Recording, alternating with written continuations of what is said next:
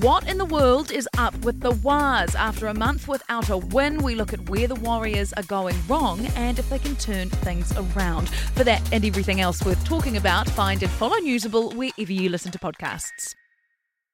Just a quick warning this series contains explicit language. Episode 2 The Brother. G'day. Alright, how you going? All right. Shit, the cops would be getting a bit scared if we know we got this sort of Were thing they? up here. eh? Were they? yeah. They'd be panicking. Got man. our own squad.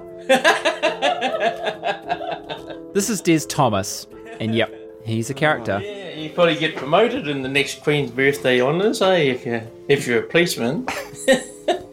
no, you have to plant evidence to do that. Don't Des you? is connected with a notorious New Zealand murder case. Who killed Harvey and Jeanette Crew? A 48 year old mystery so famous there are numerous books and a movie about it. Come on, you old bugger. What have you done with the bodies? Why would I want to murder my own daughter? You tell me. So we've come to meet Des Thomas in Pukekawa, in the district.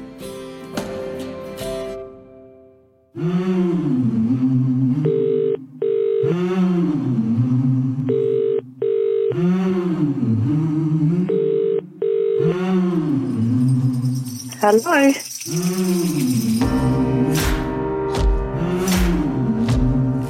People won't let sleeping dogs lie. Yeah, you fucking live like that, eh? Just stood out like dog's balls.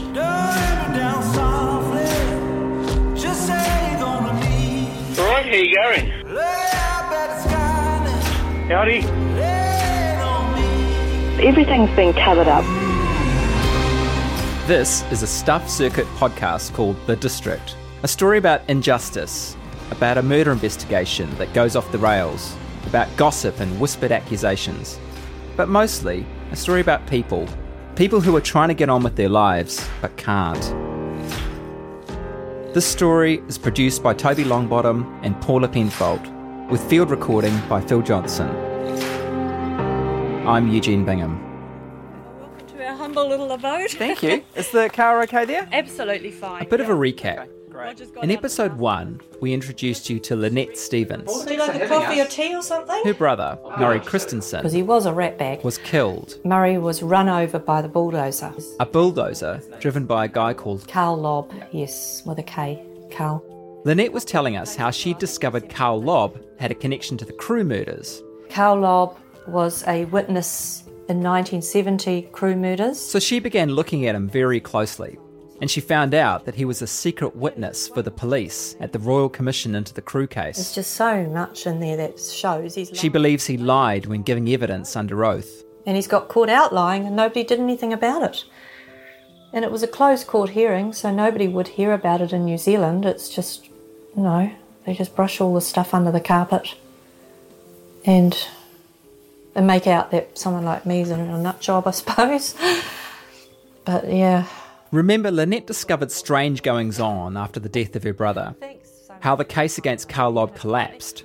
How it all just fizzled out and no one was held responsible. No justice for Murray at all. But I'm still struggling with why Lynette thinks the death of her brother in 2011 has anything to do with a double homicide way back in 1970. Can we just boil it down to how do you think what happened to Murray and, and not so much what happened, but what Yeah. happened afterwards? how was that connected to the Crew case? Well, I think when the police got there, um, the senior police, uh, they were, the name Karl Lobb would have come up that he had killed someone. And they thought, right, we've got to do something here to make this go away. We cannot have this guy before the courts. Just a bit of background. When police spoke to Karl Lobb in 1970, he didn't remember anything useful. But 10 years later, he tells the police that he saw a car towing a trailer with what he thought were bodies under a cover. The car, he says, is like one belonging to a guy called Arthur Allen Thomas. So the police put him forward as a witness to the Royal Commission.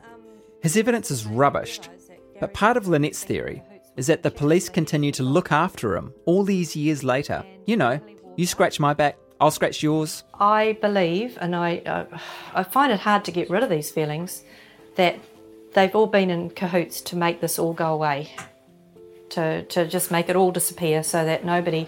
And they must be so annoyed with us because we keep coming up with ways to um, throw a spanner in the works. And So they, why do you think they want it all to go away?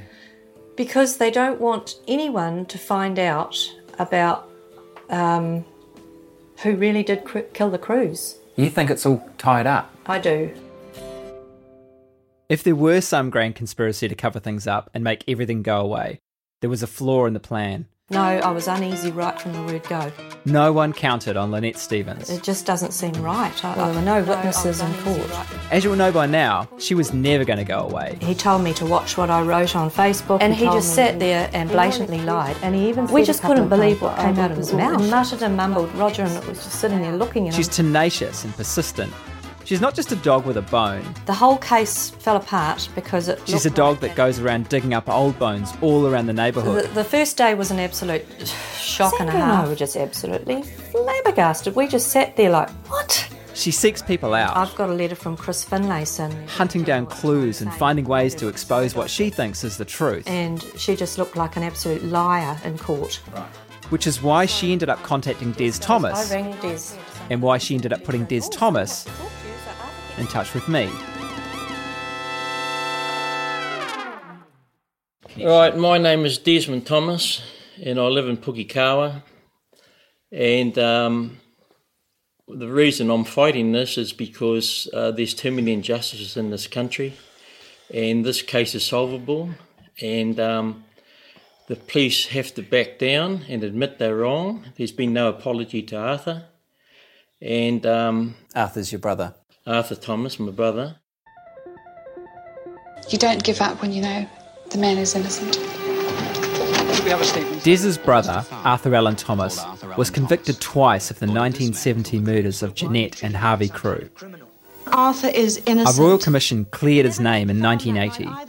He was given a pardon and $1 million in compensation. We should recommend to the Governor General that he exercise the prerogative of mercy and pardon Arthur Allen Thomas of the conviction of murdering Harvey and Jeanette Crew. The Thomases are a large family, nine kids in all. There was Ray and then, then Arthur. Well, there was, Okay. ano- there was another one in between, but He died. he died. Okay, so then there was Arthur, and then there was Rita, another girl, and then was Lynette, and then was Richard, and then Lois, then myself, and then Lloyd, and then Desmond. The baby. See, the baby. Look at him. Hey, Still get told what to do. That's not quite true. You'll see that it's Des Thomas who's driving this, and that's because he thinks the Thomas family name has never been cleared. And he believes that's because the police won't accept that Arthur is innocent, and Des isn't the only one who thinks that. Right, we've Right. got um, Margaret there, my sister, and Hi, Margaret. my little Buster. Hi. Nice to meet you. Hi, Buster. Good You to meet are- you. Take Eugene. How are you? Hi. And hi. Nice to meet you. Hi. Buster, you are Phil. Hi, Paula. Nice to meet you, Phil. Yeah, there are a lot of firm country handshakes to get through. The introductions are as shambolic as the pile of gumboots and shoes at the front door. Des has gathered his sister, Margaret Stuckey, and her husband, Buster Stuckey, to meet us.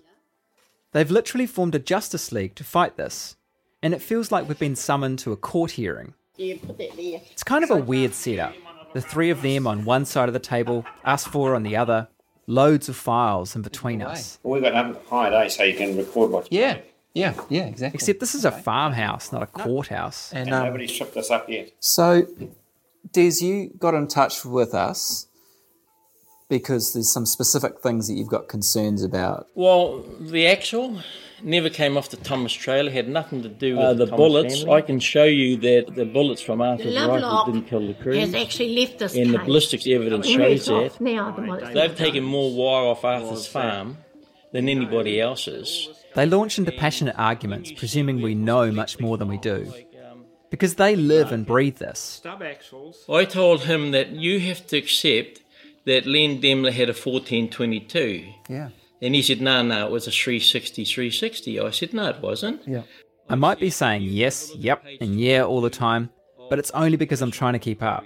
Actually, it's pretty confusing and overwhelming. There's a lot of detail to, for us to get our heads around, isn't there? Okay, we've tried to keep that simple though. It's not. Don't worry, I couldn't follow most of it either. To get our heads around everything.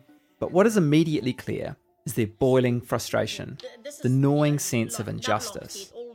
And what I'm starting to realise is that what infuriates all of them the most, Des in particular, is the feeling they never get listened to.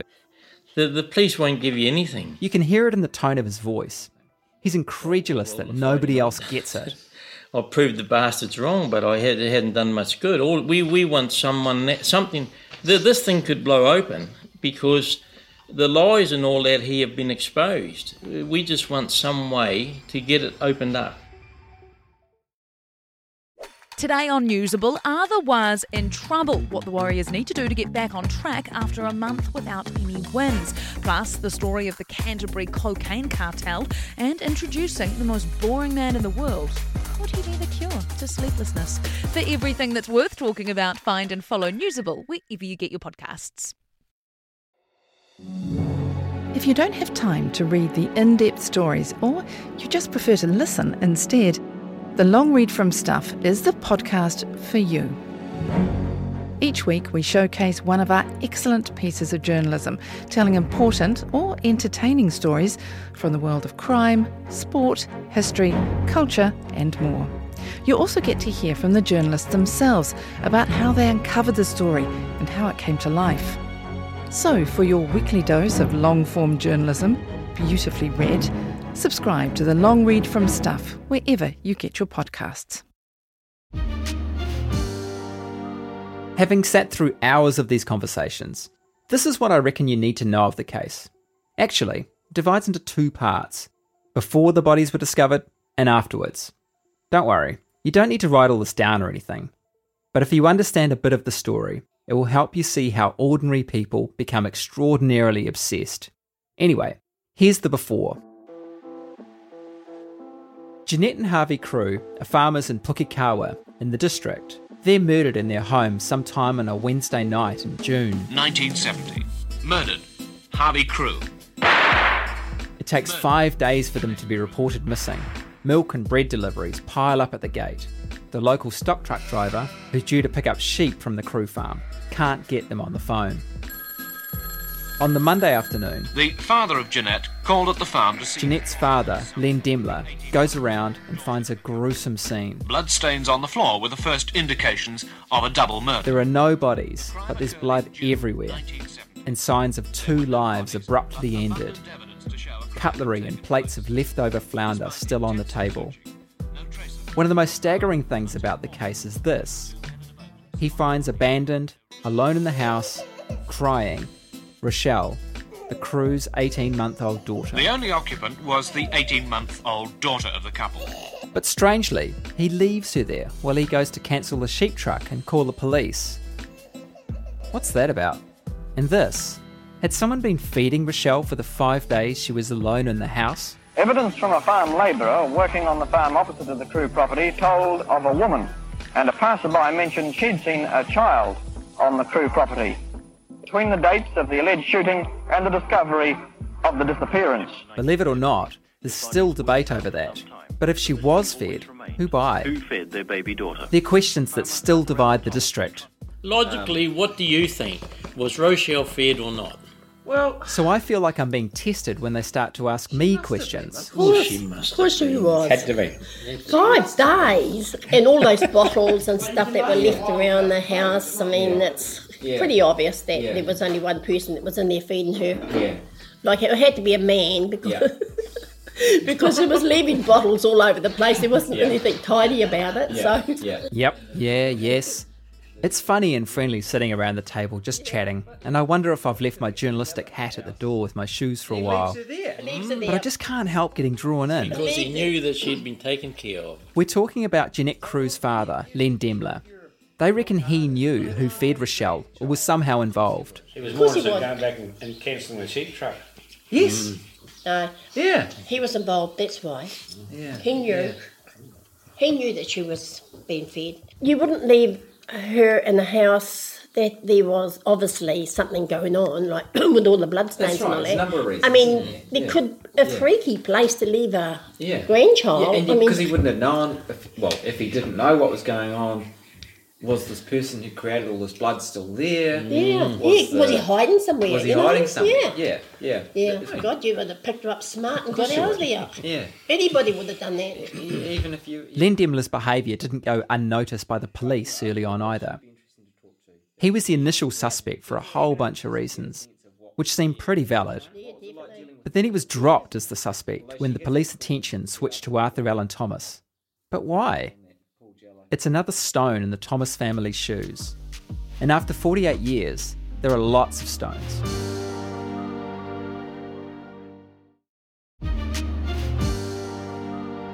Okay, this is where we need to get to part two of the short history of the Crew murders the afterwards, after the bodies were found. Two men in a boat spotted a body in the Waikato River. Two months on from the discovery of that gruesome scene, Jeanette's body is fished out of the nearby Waikato River. It was Jeanette Crew. Harvey's is discovered a month later in the same river, and, like Jeanette, Both victims had been shot through the head with a .22 caliber bullet. beneath Harvey's body, police divers find a trailer axle. Harvey Crew's body was apparently weighed down with an old axle, The axle will become a crucial bit of evidence. one that had belonged to Thomas's father. It helps swing the whole focus of the inquiry when police come across a suggestion that the trailer axle came from a local farm belonging to Arthur Allen Thomas. Stubs that matched the axle were found in a tip on the accused's farm. So that's the short version. Of course, there are so many other details. They accused us of doing fencing for the Crews. That's myself and Richard's uh, Desmond's When you brother, look at uh, what Lovelock says about Vivian went to bed at nine o'clock, so Arthur still You know, at the time. end of our questioning, I thought this man's dangerous. Now, in order for him to do that, he's lied, and it's pro- I can prove that. There's a lot to take in. And as we leave, I'm starting to feel a bit daunted by all I've got to catch up on. Over the next few months, I try to get up to speed. But it's a long and complicated process. Oh, this is the easy one, obvious one for us. Yeah. At one point, Buster Stuckey, the brother in law, rings to ask how I'm getting on. He's also given me a gentle hurry along. Yeah, that's been the, the, the hold up is just trying to trying to figure things out because He's the one who seems to have the job of keeping me on track. But it gives me a chance to express my confusion, even if I am talking to someone who has been mired in confusion and frustration for 40 plus years. Just a warning I was in a car at the time, so the sound quality is not the best. it, it, it's um yeah it's a conundrum. It really is difficult because as I say, it seems that so Len Demler was the suspect early on, and there was good reason around that, and some of his behaviour was extremely odd. To say the least. Yeah, and then the way that he, you know, the, the, the it was reported with him, um, you know, going away and leaving Rochelle there even after he discovered her and things. Apparently, you know, it just, it just some of his behaviour was very odd to say the least. We'll just leave it there. So, so he was the suspect, but then suddenly he was dropped. Attention turns to Arthur. And then from then on, for the next 40 years, every answer just comes back from the from the police to the Thomas family, and I just, I don't know, I just don't get it. Yeah, yeah. Yeah, Yeah, I can see where you are. Yeah. Howdy. How you going, Des? Eugene? Yeah, good. How you going? I'm all right. Yourself? Good, yeah. Good. I I spoke to Buster yesterday. Did he tell you? Yesterday. Yeah, I spoke. Buster rang just to see what I was up to. Oh, yeah, yeah, yep. Give me give, me- give me a hurry along, I think, which is good. Over the months, Des and I have dozens of phone calls like this. They all start the same. Howdy. Hey, Des, how are you? Howdy. Howdy. Howdy. Howdy. Howdy. Howdy. Howdy. How are you? How you doing? All right, how you going? All right. How you going? Right, how you going? Yep. Right. Hey, Des, how are you? Right, how you going? I'm all right. I don't want to say too much on the phone. Those bastards will be listening to us. Okay. Yeah. All right. No, that's all right. We talk about the case, but other things come up too. And um, that was sad about Pat Booth. Yeah, yeah. Pat Booth was an investigative journalist who worked on the story in the 1970s. He's just died. Did you go to the funeral? No, I didn't get there, but uh, Arthur went. Yeah, I heard that Arthur was there. Yeah. Yeah. Did, did, did you go? No, I wasn't there. But yeah, no, obviously a great man and did, did amazing work. So um, yeah, a lot of respect for him. But um, yeah, I heard, I heard that Some of Pat Booth's best work was uncovering police corruption in the case against Arthur Thomas. I, I mean, I had as close an overview of the case as anybody, I suppose. And it's one of the reasons the case is famous. The killer bit of evidence against Arthur Thomas was a 22 cartridge found in a garden outside the Crew's kitchen window. The cartridge came from Arthur's gun, but Pat Booth revealed police had planted the 22 cartridge. But it seems to me that if the cartridge case evidence can be faulted, uh, then uh, a considerable amount of the other evidence must come up for close scrutiny as well. It's the main reason Arthur Thomas was pardoned. This man is really innocent. Mr McNabb, the Registrar, Court of Appeal Wellington, confirmed that Thomas's uh, conviction had been quashed. To the family and to lots of other people, it also meant something else. The murder weapon must still be out there, somewhere. That's next time on The District. The District is a Stuff Circuit podcast series, written and produced by Toby Longbottom, Paula Penfold, and me. Toby also edits the series. Phil Johnson and I recorded the sound. Blame me for the dodgier bits. The final sound mix was provided by David Liversidge at Radiate Sound. Archival sound recordings from the RNZ collection at Ngā Taonga Sound and Vision and our music is from Audio Network.